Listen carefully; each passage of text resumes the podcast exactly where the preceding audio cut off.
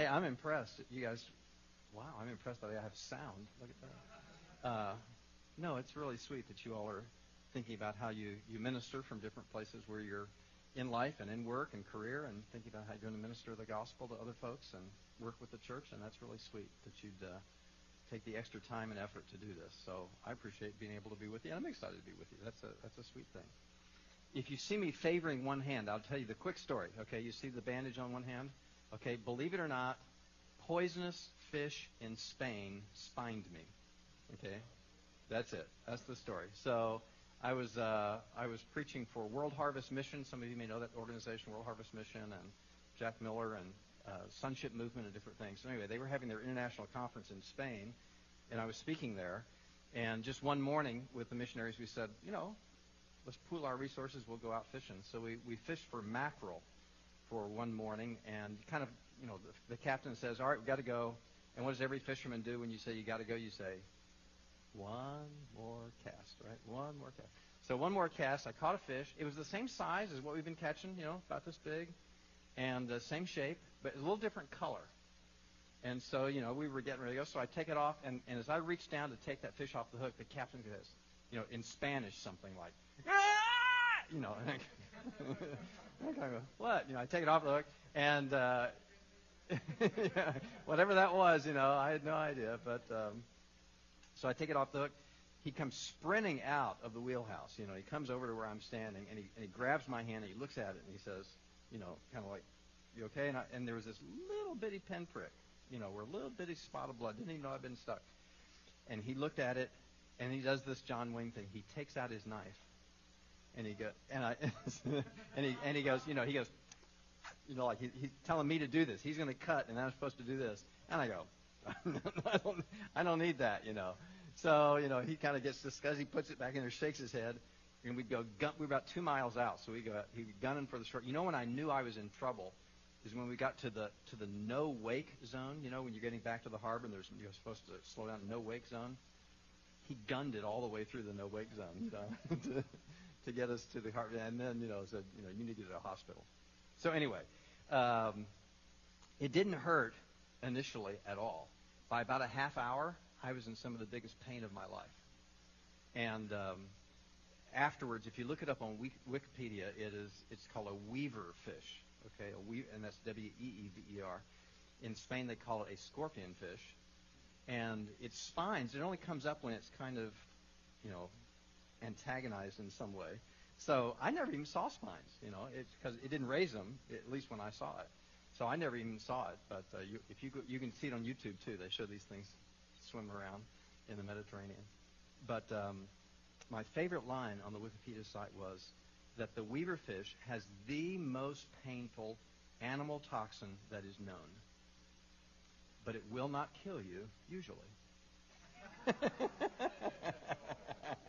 so, so, so I was glad I read that line after I was feeling better but you know, here we are. We're kind of in a remote part of Spain, really, in this little clinic, and they don't have anything really to help you. know. Um, so uh, I got they gave me prednisone to help healing, and really nothing for the pain. So I got with the missionary I was with, they started feeding me, you know, the people who have back troubles. They, they start feeding me oxycodone. You know. Now, also, if you go to Wikipedia, and it's correct, it says that narcotics will not help with this pain.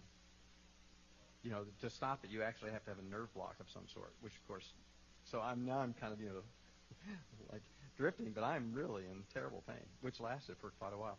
And then my body started going into spasms because it's a it's a nerve toxin, you know. So I, every 30 seconds, you know, I'm, I'm going into spasm. So my wife is you know kind of with me and missionaries and people are praying over me and so forth. And apparently it worked. I'm still here. but uh, a week ago I had surgery on it because it it keeps puffing up because they think there's maybe some kind of exotic ocean bacteria in there now, too. So I'll go again to the doctor on this coming. So if you see me keel over, you know why. Okay? and uh, anyway, I, as some of you have known, I think when I saw Chet tonight, I shook hands and oh, why did I do that? You know, because I just instinctively hold out a hand to shake, but it, I have to favor it. So that's that's the weird story of why there's a band-aid on my hand and why it gets kind of puffy when I talk after a while. So that's weird. Isn't that weird, Jim?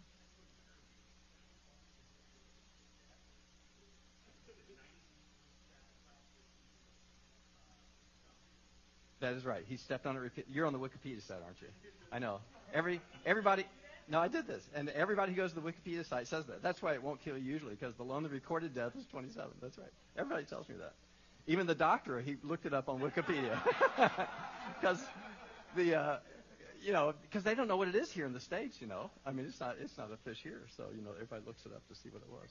So, anyway, I'm going to pray with you. Okay, Father, thank you for our time together, and uh, thank you for men who uh, love the Lord Jesus and love the gospel, and they uh, kind of go above and beyond to now seek instruction in your word and the proclamation of it. For uh, their heart's commitment, I pray, that they would not only have that commitment, but feel the, the joy and the wonder of your Spirit using their lives and their gifts for Christ's glory. Even do that tonight, we pray, in the way that we take and absorb information about the Scriptures, but for not just for ourselves, for your people. Help us, we pray, in Jesus' name. Amen. Well, real quick history. And uh, those of you who are in Chicago, you've heard some of this. But let me tell you why uh, I wrote that book that some of you are talking about called Christ Centered Preaching and uh, why it became important to me. It, the main reason is because I do not want you to do what I did. Okay? And uh, here's, here's what I did. Um, when I graduated from seminary, uh, I had a great privilege. I, um, I was asked to be the pastor of the oldest and largest church in our regional association. So that's called a presbytery in Presbyterian circles. So it was in southern Illinois, and it was in Sparta, Illinois. Some of you may know where Sparta is. So I was in a church that. You grew up in Chester? Well, you know, you certainly know that. One. And so uh, I grew up. Uh, I didn't grow up. I, I began to pastor that uh, that Sparta church. In its first 150 years, it had only three pastors. Can you imagine that? So uh, they were all Scottish. The first was a Scottish missionary and uh, he established the first Presbyterian church that was in the Indiana Territory. So before Illinois was a state, it was part of the Indiana Territory. So the first Presbyterian church in the Indiana Territory, pastored by a man named Samuel Wiley. Uh, he was followed by a man named Smiley, who was followed by a man named Stewart. So the first 150 years, Wiley, Smiley, and Stewart. It kind of sounds like you know a Scottish law firm, and uh, that uh, uh, I didn't stay 50 years, but when I came, you know, here I was this young guy in this historic church, and that was a great privilege. And I must tell you, I, I, I really did. I thought I was hot stuff, you know, here right out of seminary. But um, ancient history for a lot of you now, that would have, that would have been, uh, when I began pastoring that church, that would have been in the early 1980s. And while you're not aware of it, what was happening was a lot of EPA regulations were going into effect in southern Illinois. So southern Illinois uh, mining farming area, and a lot of the mines are high sulfur soft coal, which means because of the new EPA regulations, they are shutting down one after another after another. So thousands of people are going out of work in southern Illinois, and including the town I was in. The other big piece of the economy is farming, and in the 1980s, the farm economy was not what it is now. It was in depression. So you have what were called centennial farms. You know what a centennial farm has been in a family for 100 years or more. Centennial farms are being sold right over left, you know, just one after another, to bigger farms because families can't stay on the farms anymore they can't afford. Everything's in depression. Now, you know, you're old enough and you're pastorally minded enough that you just you just think what happens to a community when all the jobs and all the money go away. You know, while jobs decline, what begins to skyrocket? what sort of things begin to skyrocket when jobs decline? Drinking skyrockets. What else skyrockets? Crime. What kinds of crime? Theft. Anything associated with drugs. Okay? Anything associated with drugs. So theft to support it, um, abuse that goes along with it, uh, just you know the illegal handling or whatever of, of, of drugs in themselves. what happens to marriages? Oh boy, you know, divorce skyrockets. What happens to uh, abuse? Marriages, parents, you know, everything. It, I mean, it's just it's just an awful situation, and worse, perhaps than than all those particulars. What is just like a blanket over the entire community is depression. I mean, everywhere. It is the common cold of the church. Everybody is depressed. Now, I tease people by saying, as I began to face you know, a declining economy, skyrocketing addictions, skyrocketing abuse, skyrocketing divorce, and everywhere depression. I knew exactly what to do because I'd been to seminary. Which, of course, means what? I had no clue, right? Now, I thought I knew. I mean, I thought I knew, which says, you know, you preach the word, right? I mean, that, you know, that's the cure. And so what I did Sunday after Sunday for people who were struggling with addiction and abuse and depression is I would stand in the pulpit and I would say as a young man to these people, stop it. Now you just stop it. Now you know what you're doing is wrong. It says right here in the Bible, you shall not be drunk. It says you shall love your wife as yourself. It says, it says right here what you so you with your you, you just stop it. I said stop it so often I could not stand me anymore. And I actually did go home to my, my wife one day and say, I can't do this anymore. I did not go to seminary to learn to hurt people. But I stand in the pulpit every Sunday and I hurt people because they need help, and all I know to do is to tell them to stop messing up. Now, uh, believe it or not, we really did make that call to her parents, you know, to say, you know, we may become to live with you because I, you know, I know I have this position, but listen, I can't do this anymore. And uh, there's another man that you'd become aware of, who I became aware of at that time, and I can't even tell you why. Uh, Chet mentioned earlier, Sidney Greidanus. I do not know how or why I got a hold of a book by Sidney Greidanus. But in a book that he wrote called Sola Scriptura, which was his doctoral dissertation, kind of rewritten, Sidney Greidanus began to do this. He was studying a controversy in the Dutch church a hundred years ago. And here was the controversy. How do we preach the heroes of the Bible? Hear the question? There's, you know, there's Gideon, and there's Moses, and there's Joshua. You know, how do we preach the heroes of the Bible? And what he began to do is he'd look at the heroes of the Bible and say, you know, you can say, you know, well, David, you know, he was a pretty cool guy, you know, and he beat up the lion and the bear, and he had big faith, and so he beat up Goliath. And, and you know, if you have enough faith, you can beat up your Goliaths too, so you should just be like David. But there's just one problem with the messages of be like David. What's the problem? Not only are you not David, David wasn't like David all the time, right? I mean, it's true he got Goliath, but later on Bathsheba got him, right? And we should say David fell to his own sin, to his own lust, and um, and then raised bad kids, and then murdered Bathsheba's husband so he could have her as his mistress and wife. And then at the end of his life, numbered his troops as though his success were his own doing. David was an adulterer and a murderer and a prideful, arrogant king. Do you really want to tell people to be like David? And as Greidanus began to look at all the heroes of the Bible, you know what he ultimately said? He said, you know what? All the heroes are a mess. Every one of them. They're all messes. I mean, you can say to people, be like Abraham. Man of faith, went to a land he did not know, you know, because he was so faithful. That's right. It's, actually, it's very true. And on the way, he only gave away his wife twice to other men. Right? Do you really want to be like Abraham? Well, Greidanus' point was there is only one hero in the Bible. Who is that? That's Christ Jesus. And the message of all the scriptures is not just kind of pointing at good people and say, you know, you be like them. It's not even pointing to commands and saying, you just straighten up and do all that and you'll be okay with God. But because the fact of the matter is, as the Apostle Paul says, we who are Jews by birth know that no one is justified by keeping the law because you can't do it. So the Bible is not just kind of looking at heroes and saying, be like them.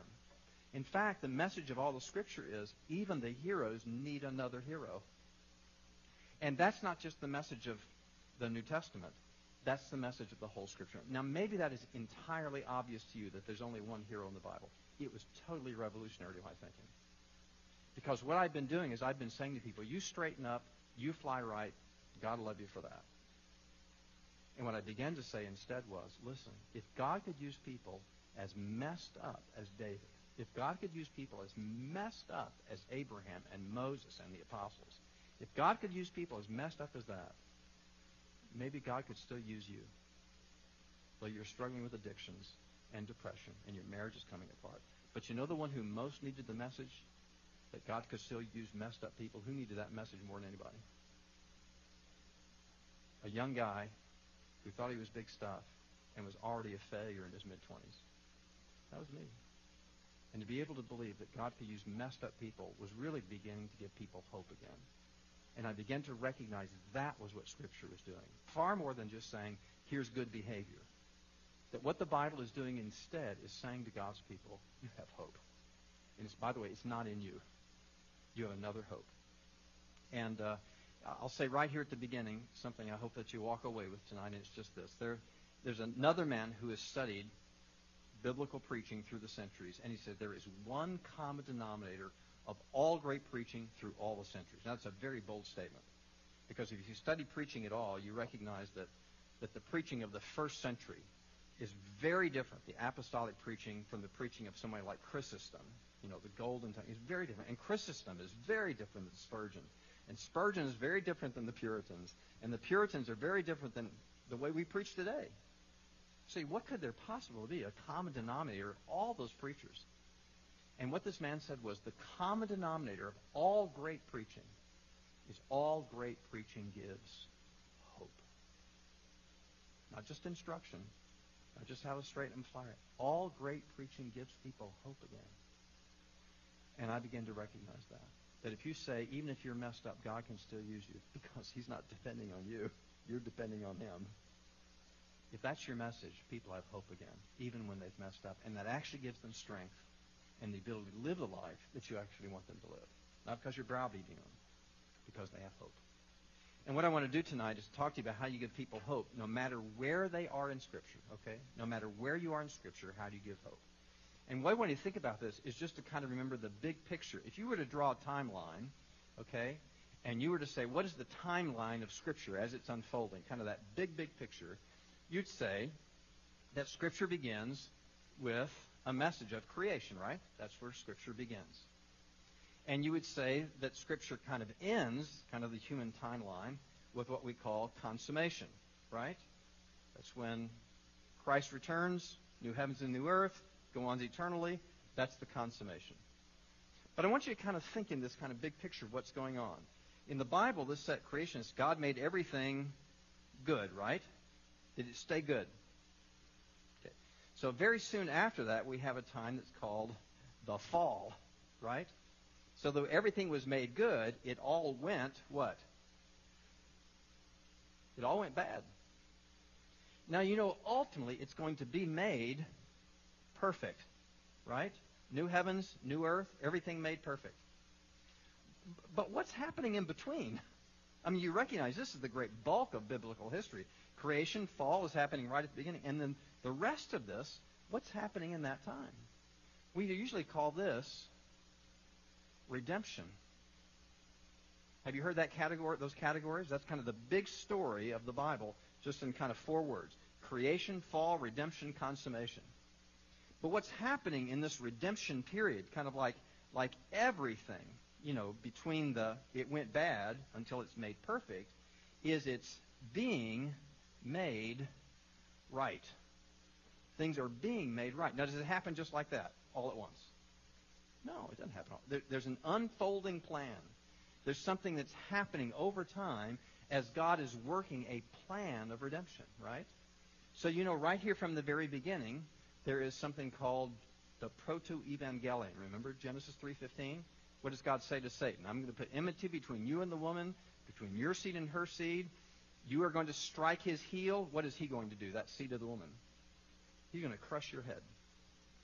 From right at this point, the battle is on between the seed of the woman and the seed of Satan, as Satan is going to try to keep this plan from unfolding. But God is unfolding that plan, right? So that you know what happens is, though Adam and Eve fall, God establishes a new humanity through Noah. He establishes a blessed nation through Abraham. He established a blessed family through David. Through the lineage of David, he brings a son who is Christ Jesus. Through that son, he brings salvation at the cross.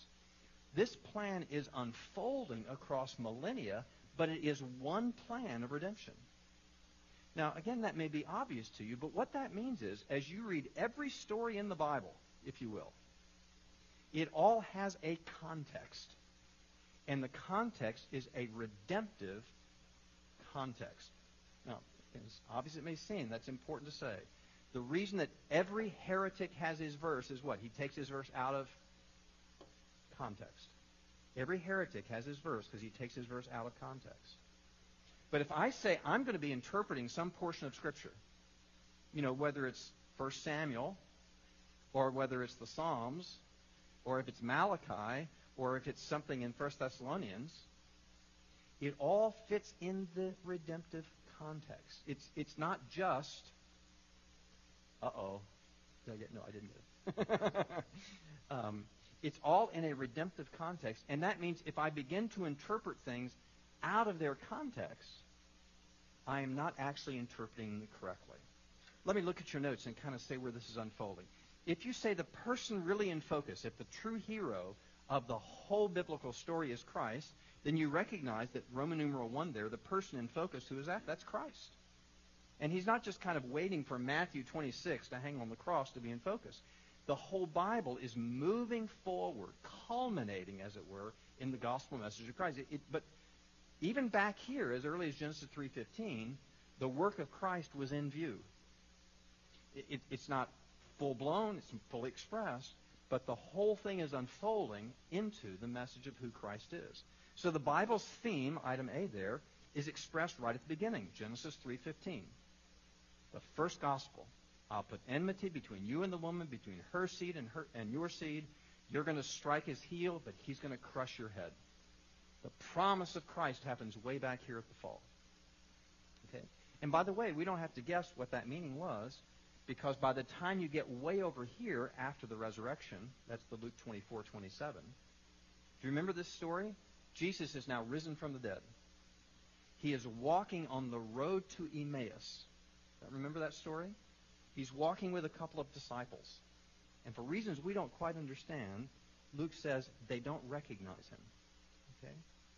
And so we are told that Jesus, as he's walking with them, this resurrected Lord, he began to explain to them how Moses and all the prophets in all the scriptures were revealing. Do you remember what Jesus said they were revealing?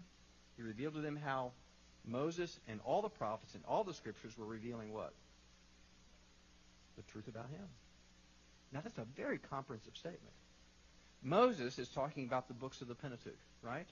The prophets is talking about the rest of the Old Testament, maybe with the exception of the wisdom literature. But he says he revealed to them what was said in Moses, the prophets, and all the scriptures, the things concerning himself. As though Jesus is saying, listen, it's all about me. And the great visual representation of that is Matthew 17. Okay? Remember the transfiguration? Jesus goes up on a mountain with his disciples. They stay behind. He goes to the apex of the mountain. And appearing on the mountain with Jesus in a cloud are two figures. Do you remember who they are? Moses and Elijah. Who does Moses represent? Or what does Moses represent? The law. Elijah represents the prophet. So they're saying it's, it's even visual now all the law and the prophets indicate that he is their culmination. He's the apex of what they've all led to him. So the, the transfiguration is revealing this truth that was revealed in Genesis 3.15. In Luke 24, Jesus himself spoke of. It's all about me. And visually we see that in the transfiguration. Now, that has important implications for us. It means this. The Bible's message from the very beginning is not, you are the hero of the Bible. If you just straighten up and fly right and do good, you're God's hero. That's not the message. If the whole Bible is unfolding, Christ must come, then you begin to understand God is the hero of every text. Moses is not the hero, still a sinner. Joshua was not the hero, still a weak man apart from the work of God. Gideon was not the hero. He was an idolater, even though God gave him a victory. There's only one true hero of the Bible, and it is the God who is bringing redemption from the fall until Christ becomes the message that consumes everything, as it were. Okay? One true hero of the Bible. Now, if that's the message, okay, that has a certain context for us. if I'm preaching from the Bible and I'm preaching the message of Samson, right? And I say, Samson was a great hero. Well, that works for a few chapters, and then what happens? Well, he gets his hair cut off, right? Now, one alternative that you can have here is that, well, listen, okay. So as long as Samson had long hair, he was strong. Well, if Samson's the hero, and you're supposed to be like him, okay, so let's see. Samson had long hair and he was strong. Therefore, you should have. Jason's going, I knew that was in the Bible. I knew that was in the Bible. But you see, that actually misses the point, right? Is the point that Samson was strong because he had long hair? No. Think of where we are. We're in the context of the book of Judges. What did everybody do in the book of Judges? Everybody did what was right what? In their own how did that work for them? Everybody do what's right in your own how did that go for you? yeah. yeah. You know, remember the whole cycle, remember? Goes right for a while, then you mess up, then you get punished, straighten up, then what happens again? Mess up, then you straighten up, then what happens again? Mess up, straighten when people do what's right in their own eyes, they just get messed up. You know, that's the message. The message isn't, you know, you be as good as Samson. The message is look at Samson. It doesn't matter how much human strength you have. As you're depending upon human strength, you're in trouble. How do I know that's the message? Because there's a redemptive context. That means Samson is not the hero. So if what I'm doing is just saying to people, you just be like Samson, I have not understood the text in its context. Now, you know, we're here in a college community. You think of how many young people come to the college and they're coming from, you know, Bible believing families and small town churches and big town churches, and they come here and, you know, they, they get some professor who says, You think we ought to be like the people of the Bible, do you? Did you ever read the Bible? You know? And young people come and they just get their faith absolutely blown away because they suddenly learn that their heroes are rats, right? And they, they had no idea because they just heard the Bible school lessons, right? That said you should be like Joshua, you should be like Gideon, you should be like Samson, you should be like Peter. And then some professor begins to show them, you know, what, what actual terrible people are in the Bible. Wouldn't it be great if the young people who came out of our churches, who came out of your preaching, when they were challenged by somebody who was saying, you know what, don't you recognize what terrible people were in the Bible? If you were, had young people say, yeah, I recognize that. That's the point. They need a hero. They need a rescuer. They need a sa- that's the message. Not that they're good, but that God is. Right? There is a redemptive context. And what that means is God is the hero of every text, not the human heroes. God is the hero. And it ultimately means Jesus is the ultimate revelation of God's grace, of what God is doing to rescue his people. Do you know the name, name Tim Keller? Tim Keller kind of takes a lot of this information and he boils it down by saying this way. He says, No matter where you are in the Bible, God is always coming to the rescue. That's the ultimate story. The story is not that Samson was great or Gideon was great or Moses was great or the people. The message is God is coming to the rescue. And if that message is gone, we haven't really seen the story, the narrative, in its redemptive context. Because in its redemptive context, the human heroes are not the true heroes. We have not really understood the text until we have said, how is God coming to the rescue of these people? Ultimately, he does it in Jesus. And you see that in 2 Corinthians 4 6. We understand this. That we gain knowledge of the glory of God in the face of Jesus that if God is coming to the rescue, the ultimate revelation of that rescue is what he does in Christ. Now, the people of God are not prepared for that early on, right? They're being prepared, prepared, prepared in different ways that we'll talk about in a minute until ultimately they understand the grace of God in the face of Jesus. Oh, now I understand who God is. You know, you ever find somebody who's kind of new in their faith and say, you know, they, they say, you know, wouldn't it be great if God were like Jesus? well, actually, we gain knowledge of the glory of God in the face of Jesus. The rescue that comes in Christ is the full revelation of what God's been doing all along to rescue his people. That's the redemptive context. If that's the message, item C under Roman numeral 1, there are certain key implications for preaching if this redemptive context is what's happening in all of Scripture. The first preaching implication is this. We need to address an FCF. Chet, have you all looked at that yet? Okay? Okay? Now look, if the fall, if the fall happened right here, right? So the corruption of humanity and the corruption of our world entered right at this point, right? Then that means this redemptive context is all a consequence of our fallen condition. Okay? Because all humanity is now existing in this fallen condition until ultimately the redemption accomplished by Christ. Well, that means if I'm here in any portion of Scripture as it's moving along, it's addressing some aspect of our fallen condition. We are not people who can fix ourselves, right? So the Bible is not saying to you, you know, you should have long hair so you can fix your situation, Jason. it, it, it's, it's, it's not even saying, now that you have the Ten Commandments and you know what to do, you can be good enough for God. Right? Listen, you're a fallen creature. You can't fix your own situation. As a fallen creature, you are born in sin. Sin characterizes your nature. For you to fix the situation is like saying, I want you to clean a white shirt with, with muddy hands, right? You, you, you clean off your white shirt with, with muddy hands. You, you, I can't do that. Right? As a fallen creature, you need rescue. All right? You can't rescue yourself. So you live in a fallen condition. And every text is some way revealing this fallen condition and aspect of it from which God must rescue us. Now, if that's the case, that there must be a divine solution to a human dilemma. If we can't clean off a white shirt with muddy hands, God's got to do something we can't do, then there are certain things that we begin to say are necessary for our preaching. First, all Scripture is redemptive revelation, and therefore we never preach the deadly bees alone. I'm just going to look at Have you read that portion of the book yet? You recognize what deadly bees are? You've heard of killer bees? First, guys? Okay. Okay, here, here's what the deadly bees are. The deadly bees are a sermon that is only oriented toward what you know, what you know or you do. Okay?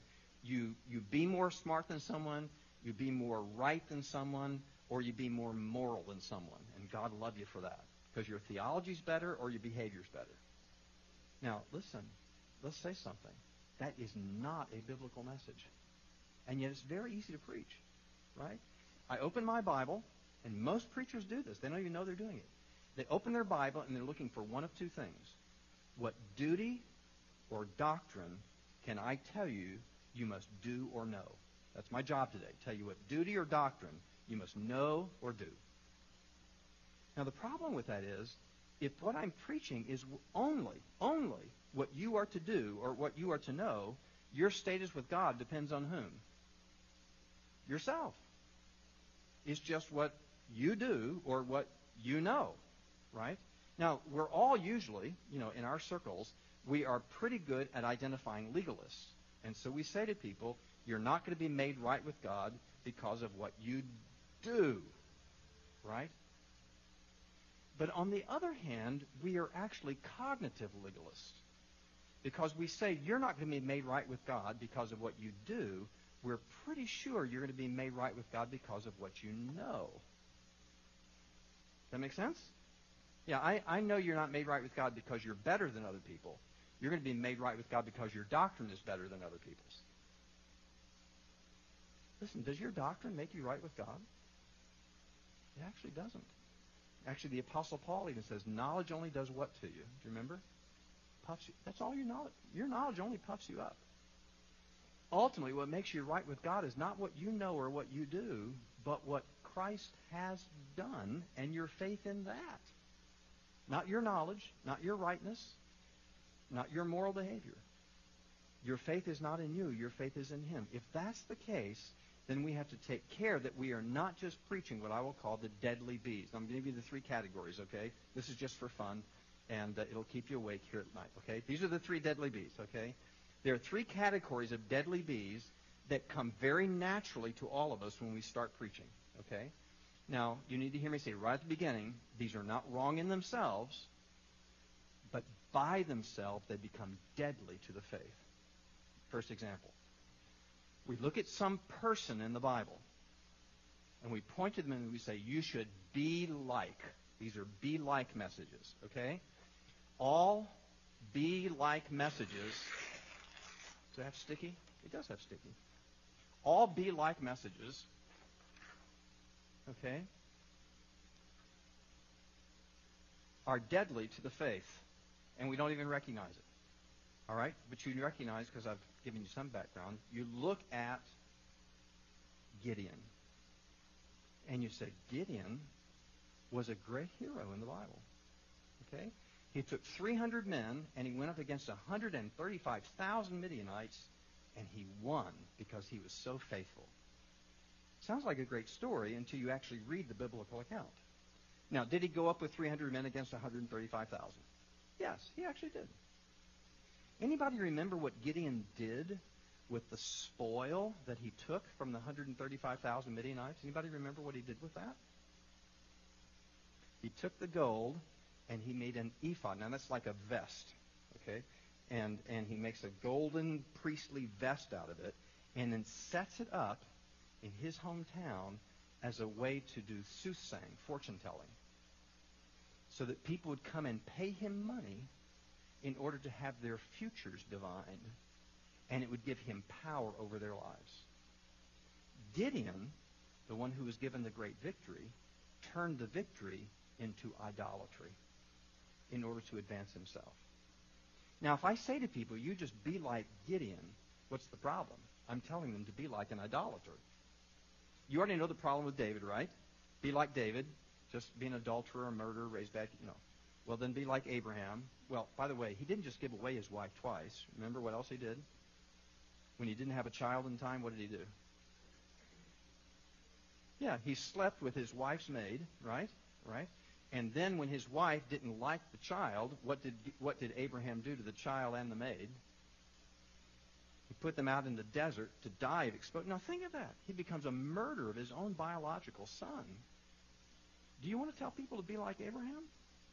Really? You know, one of the things I think that happens in the Bible is the Bible takes care to tar virtually every human figure. If you just read the whole, not just read part of it, read the whole story, right? Why does the Bible do that? So that we will not say, just be like so and so, right? So we'll recognize there's only one hero. Who is that? That's Christ.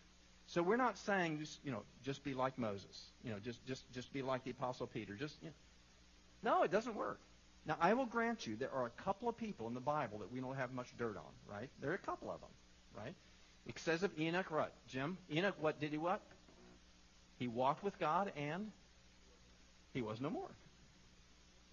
Now you just can't get much dirt in there. I mean, that's just all it says. You know, he walked with God, he was no more. You know, that's all it says. And Caleb. I mean, I don't, I don't think anything negative said about Caleb. But maybe you'll come up with exceptions. I don't mean to be exhaustive here, but I mean, you can't hardly think of another example. Yeah, huh? yeah, okay. You can now think of another major example. you know, that you kind of say, you know, if anybody's discussed in detail, they got detailed problems, right? I mean, that's just the way it happens. Why? So that we'll say it's not enough just to say be like someone. In fact, the characters of the Bible function like the law. Okay? In the law of God, we learn good behavior, don't we? Don't steal, don't commit adultery, don't lie. We learn good behavior. But it's actually deadly to think you're okay with God because you keep the law better than somebody else. After all, if you break one aspect of the law, how much have you actually broken? The whole thing, right? So if all I'm doing is I'm pointing to some aspect of the law and saying, you, you just do that and you'll be okay with God, the problem with that is that's actually going to mess you up. So if I point at a biblical figure and I say, just be like him, the problem is the good stuff you can't actually be like because he couldn't consistently be like it himself. Right. Another deadly message. If it's all that we say are be good messages, we point to some moral command or good behavior in the Bible, and we here's the here's the ultimate message. We're kind of saying Boy Scouts are good, and Girl Scouts are good, and Christians are good. It's good to be good. It's bad to be bad. So don't you be bad. But instead, you be good. I'll be happy with that. Amen. Benediction, let's go home. There's, there's actually a fairly famous title to an appendix of a less famous book. Okay, the famous book, less famous book is called Messianic Character of American Education. But the appendix goes by this wonderful name, The Menace of the Sunday School. Isn't that cute? The menace of the Sunday. You know what happens? The, the man is describing what happens in a Sunday school class when the teacher, sounding so sweet and so warm and so kind, speaks to a little girl and says, "Oh, Sally, if you're just a good little girl, Jesus will love you." Do you hear what I just said? It sounds sweet. It is absolute spiritual poison. If you are just a good little girl, Jesus will love you. Does God love us because we are good? What does every other religion in the world teach? God loves you, or whatever you believe God to be, because you somehow what? You climb up to that God or heaven or whatever it is. What does Christianity teach by contrast? It doesn't say that you climb up to God. What does it say? God reached down to you because you couldn't climb up to him. So if our message, you know, we just say, you know, the message this week is you shall not steal. Well, I've got a Bible verse for that. Why does every heretic have his verse? He takes his verse out of context. That wasn't the full message. Okay? Now, again, these are not wrong messages in themselves. They are wrong messages what? By themselves. If that's all that you say. That is not the full message. It's got a redemptive context. And we're going to have to say, how do we get that? The last one, by the way, that comes most easily to our lips, right, in our circles, is this be more disciplined. Right? Read your Bible more. Pray more. Go to church more. Especially go to Chet's church more. right, please. Yeah. By the way, how much more will be enough for a holy God? Just a little more, and a little more, and a little more. It'll never be enough. It will never be enough. So if we actually say to people, you should just be more disciplined, you have to understand, as sweet as it may sound, as helpful as you intend it, this is deadly to the spiritual life. You say, well, I just told people, no, it's deadly to the spiritual life. Because if you tell people, just be more disciplined, there are only two possible human responses. The first possible human response is that of the rich young ruler. I want you to remember the story. Jesus is walking down the road, okay? A rich young ruler comes up to him and says, Good teacher, what must I do to inherit eternal life? This is this is ideal evangelism. You know, no knocking on doors. You know, nobody in the cafeteria. You, you know, somebody just comes up to you. What must I do to inherit eternal life? Now, to this one who has said, Good teacher, what must I do to inherit eternal life? Jesus turns it immediately. Okay. He says, Why do you call me good?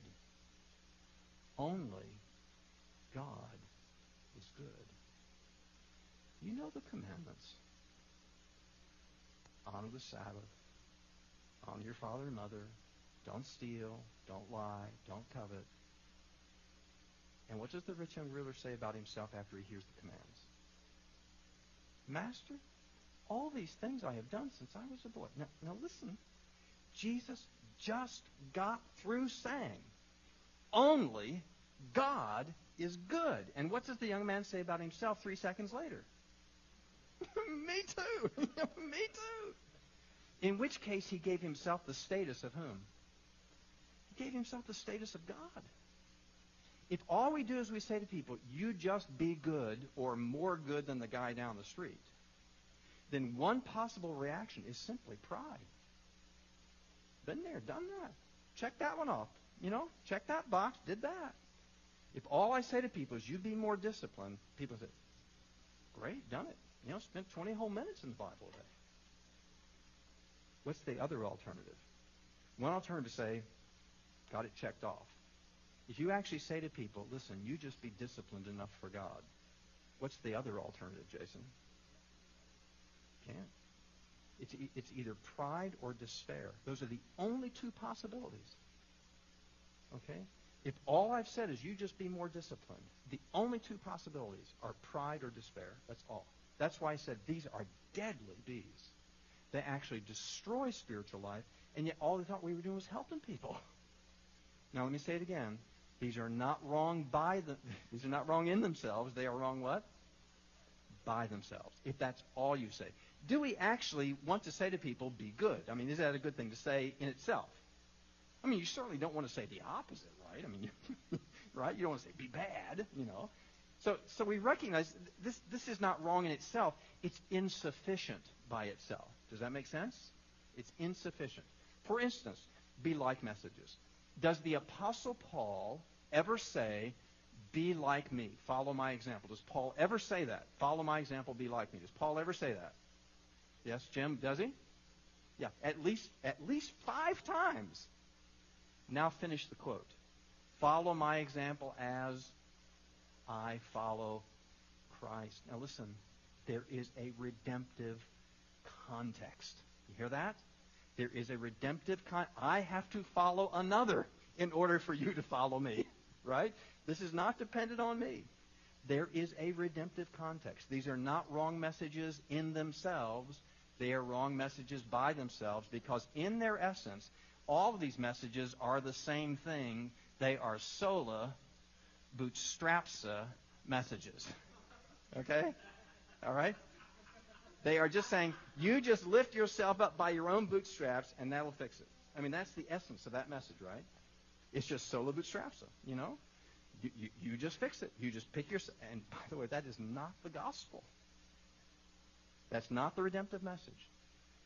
Okay, now where we are is just item C1, okay? The implication for seeing all of Scripture as this redemptive message, okay, is that never and here is God saying, you just be good and I'll be happy. That, that just doesn't appear in the redemptive. So if all we've said to people is, you just be like or be good or be, we'll just say, that message does not occur in the biblical record. Not unto itself. Okay, because it's got a redemptive context. So, if you're saying, how do we keep messages redemptive, keep them in their context, then that's item C2. Okay? It's just remembering this. To be Christ centered does not mean all texts mention Jesus, right? All texts do not mention Jesus, but all have some relation to his redemption. So as we're thinking, all right, I've got a text somewhere on this redemptive timeline here, okay? And I, am not going to pretend that every text in every place mentions the name of Jesus. I mean, being Christ centered is not trying to make Jesus magically appear where the text does not mention him. Have you heard that kind of preaching? Right? Okay, the people of Noah's family were saved in the ark. And the ark was made out of wood. They were saved by the wood, and we know that Jesus was crucified upon a cross that was made of wood. So the ark is really about the. See, you're going to be great preachers. Yeah, yeah, yeah. Um, and uh, you should know this, by the way. The wood was, was, was actually, you remember this in the biblical? It was gopher wood. Right? And, and gophers live in the ground.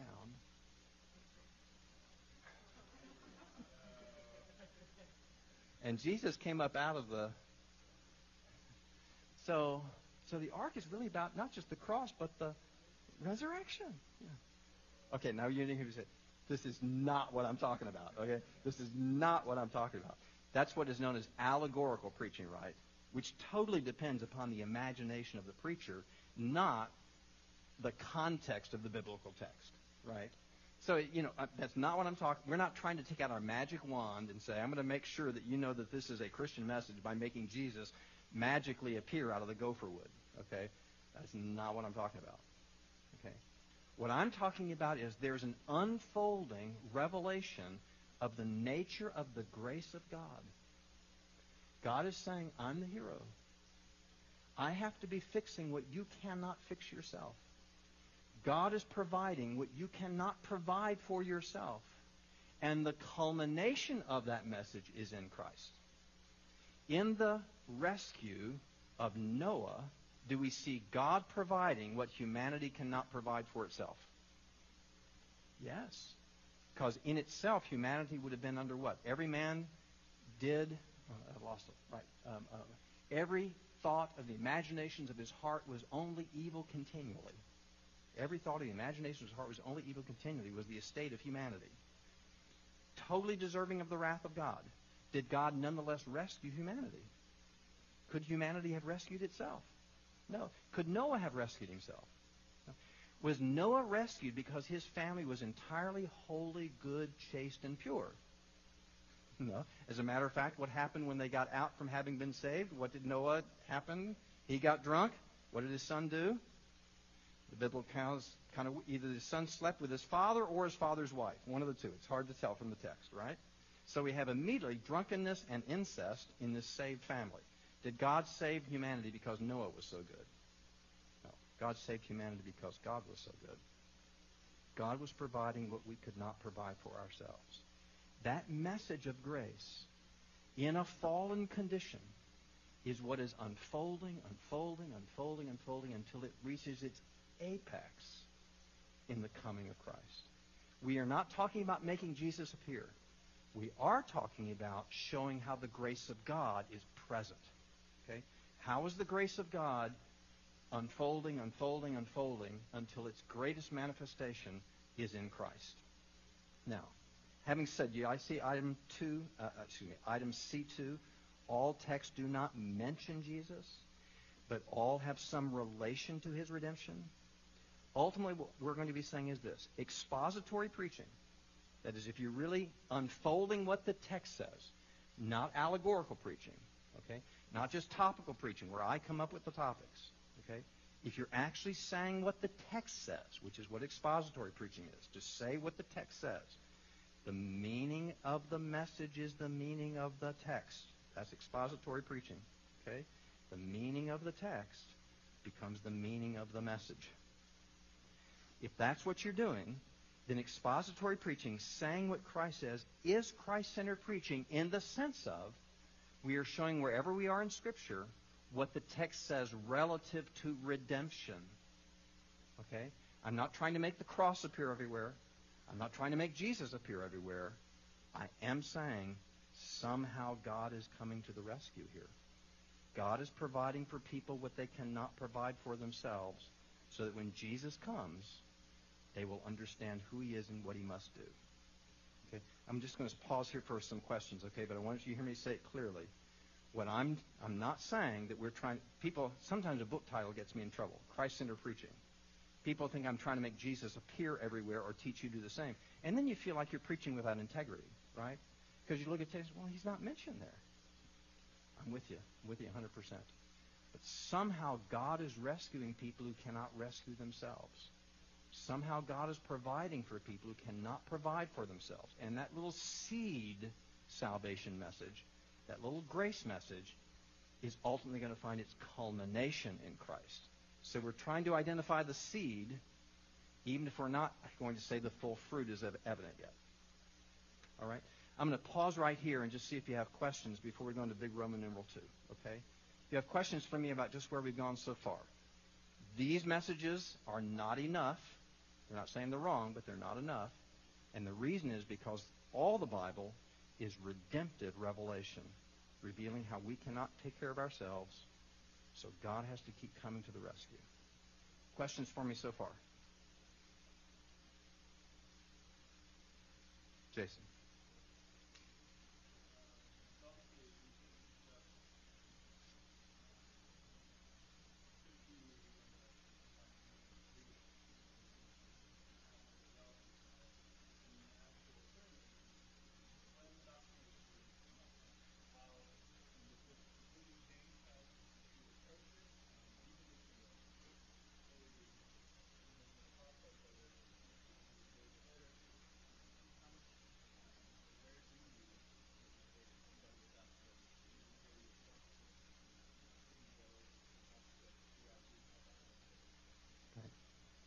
Doctrine, thank you, because you're asking if, if doctrine is not kind of the end goal of the message, does doctrine still have a place in the message, right?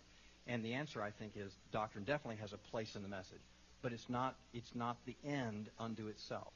So if I say to people, listen, you should know that God is sovereign over the whole of life. And as long as you know that, you're okay with God. I'll say, actually, you're not okay with God at all, right?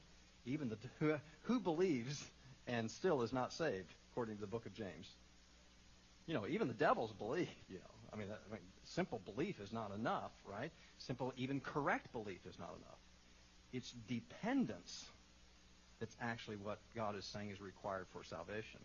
So if we say, is it necessary to teach doctrine and duty? The answer is yes. But it's insufficient. So what I will ultimately say, and we'll get there in a little bit, is listen, what we need to make sure is people know that their dependence is upon the grace of God in Christ. That's what, now, sometimes we'll lay the foundation first, right? And so we'll say, folks, I'm going to talk to you today about reading your Bible more. Okay? But listen, I need you to know up front that God's not going to love you more because you read your Bible more. A- after all, your best works are only what to God? Filthy rags, right? So not, God's not going to love you more because you read your Bible. We read our Bible more so that we will know more of His love, not gain more of it. Okay? Now, with that clear, let's talk about how we understand more of God's love by reading the Scriptures. Now I've got the, I laid the foundation first. Sometimes I'll go the other way. Okay, um, this is this is sometimes what the Apostle Paul would do. He would say to people things like, you know, you, um, live as children of light. Well, live as children of light. You know, that means be be holy and offer your bodies. You, you, you just be a good person. And then he'd say, because you are holy and acceptable to God. You know how that unfolds? Romans 12.1? Brothers, in view of God's mercies, offer your bodies as living sacrifice, holy and acceptable. And we often say, "You'd be a good living sacrifice. And then you'll be holy and acceptable to God. But God is actually saying, no, you offer your bodies as a living sacrifice because you are holy and acceptable to God. Because he's already made you holy to himself. Which is Paul is saying, you you act and then recognize it's on the basis of what God has already made you to be. By his grace, not by your acting. Okay. So some I, I, I'll get there more. Sometimes we lay the foundation, we say, here are the implications. Sometimes we flip it and we say, do this because God has already loved you and made you his own and gives you the strength to do it. And sometimes we'll weave, weave it through.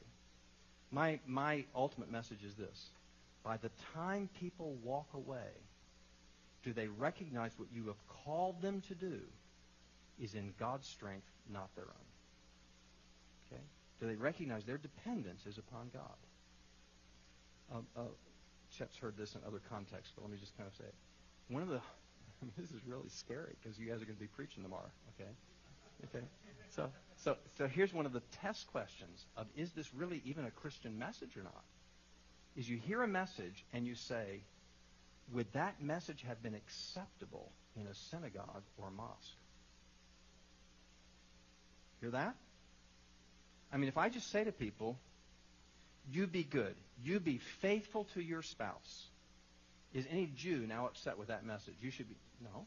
Is any Muslim upset with this message? You should, no. Say, well, if, if, if no Jew and no Muslim is upset with it, believe it or not, there is something really wrong with this message. Be, because we are told that, that the cross is an offense, a stumbling block, right, to those who do not understand the gospel. So if all we did was preach morality or doctrine, by the way, is any, is any Muslim upset if you say you should believe that God is sovereign? Any Muslim upset with that? No. These are necessary but insufficient. Okay? So the sufficiency may be explained early. You're dependent upon the grace of God. Or we may say, here's the duty your doctrine. Say, by the way, apart from the grace of God, this will make no difference.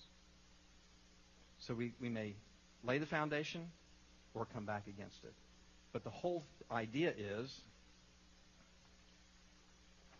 you know, kind of we, we tease. What do I do with my pens? you know, we say, you know, in kind of a, a very typical Western culture message, there's three points. Sometimes there's two. But if you all read my book, even if you have two, there's an implied third, which is the tension between the two, right? So there's, you know, there's there's this. We come from Roman, Western thinking. We don't even know it. So there's kind of a three-way we build sermons. We don't even know it, but we do. My goal is sometimes the cross the message of grace. God's provision happens early. Sometimes it happens late. Sometimes it's woven throughout. The whole point is, by the time you're done, are people dependent on themselves or upon their Savior? I mean, again, if you've looked at the book, you know, just a little thing, you know, people are going to walk away from you. They've heard your message. They're going to walk away with you from you to do what you said must be done. Who are they holding in their hand as they go out the door? Me, myself, and I. We're going to do it. Or are they holding in their hand their Savior? Because if they go out without the Savior, they go out to despair. If all we say is you, you just know more than other people, you just do better than other people, ultimately those are despairing messages. So the whole idea is do they understand the grace of God before we're done? And there's different strategies for doing that. But before we're done, is the grace of God present? Okay, I'm going to look at my watch here. We need to take a break. Is that okay? Can we take 10 minutes? So we'll come back and we're going to say, all right, if grace needs to be on the table, how do we make sure we're doing it fair to the text? Okay? Not importing, not creating. How do we make sure we're being fair to the text and saying the grace of God is being revealed? How do we make sure we see it? What are we going to do? 10 minutes, okay? Okay, 10 minutes.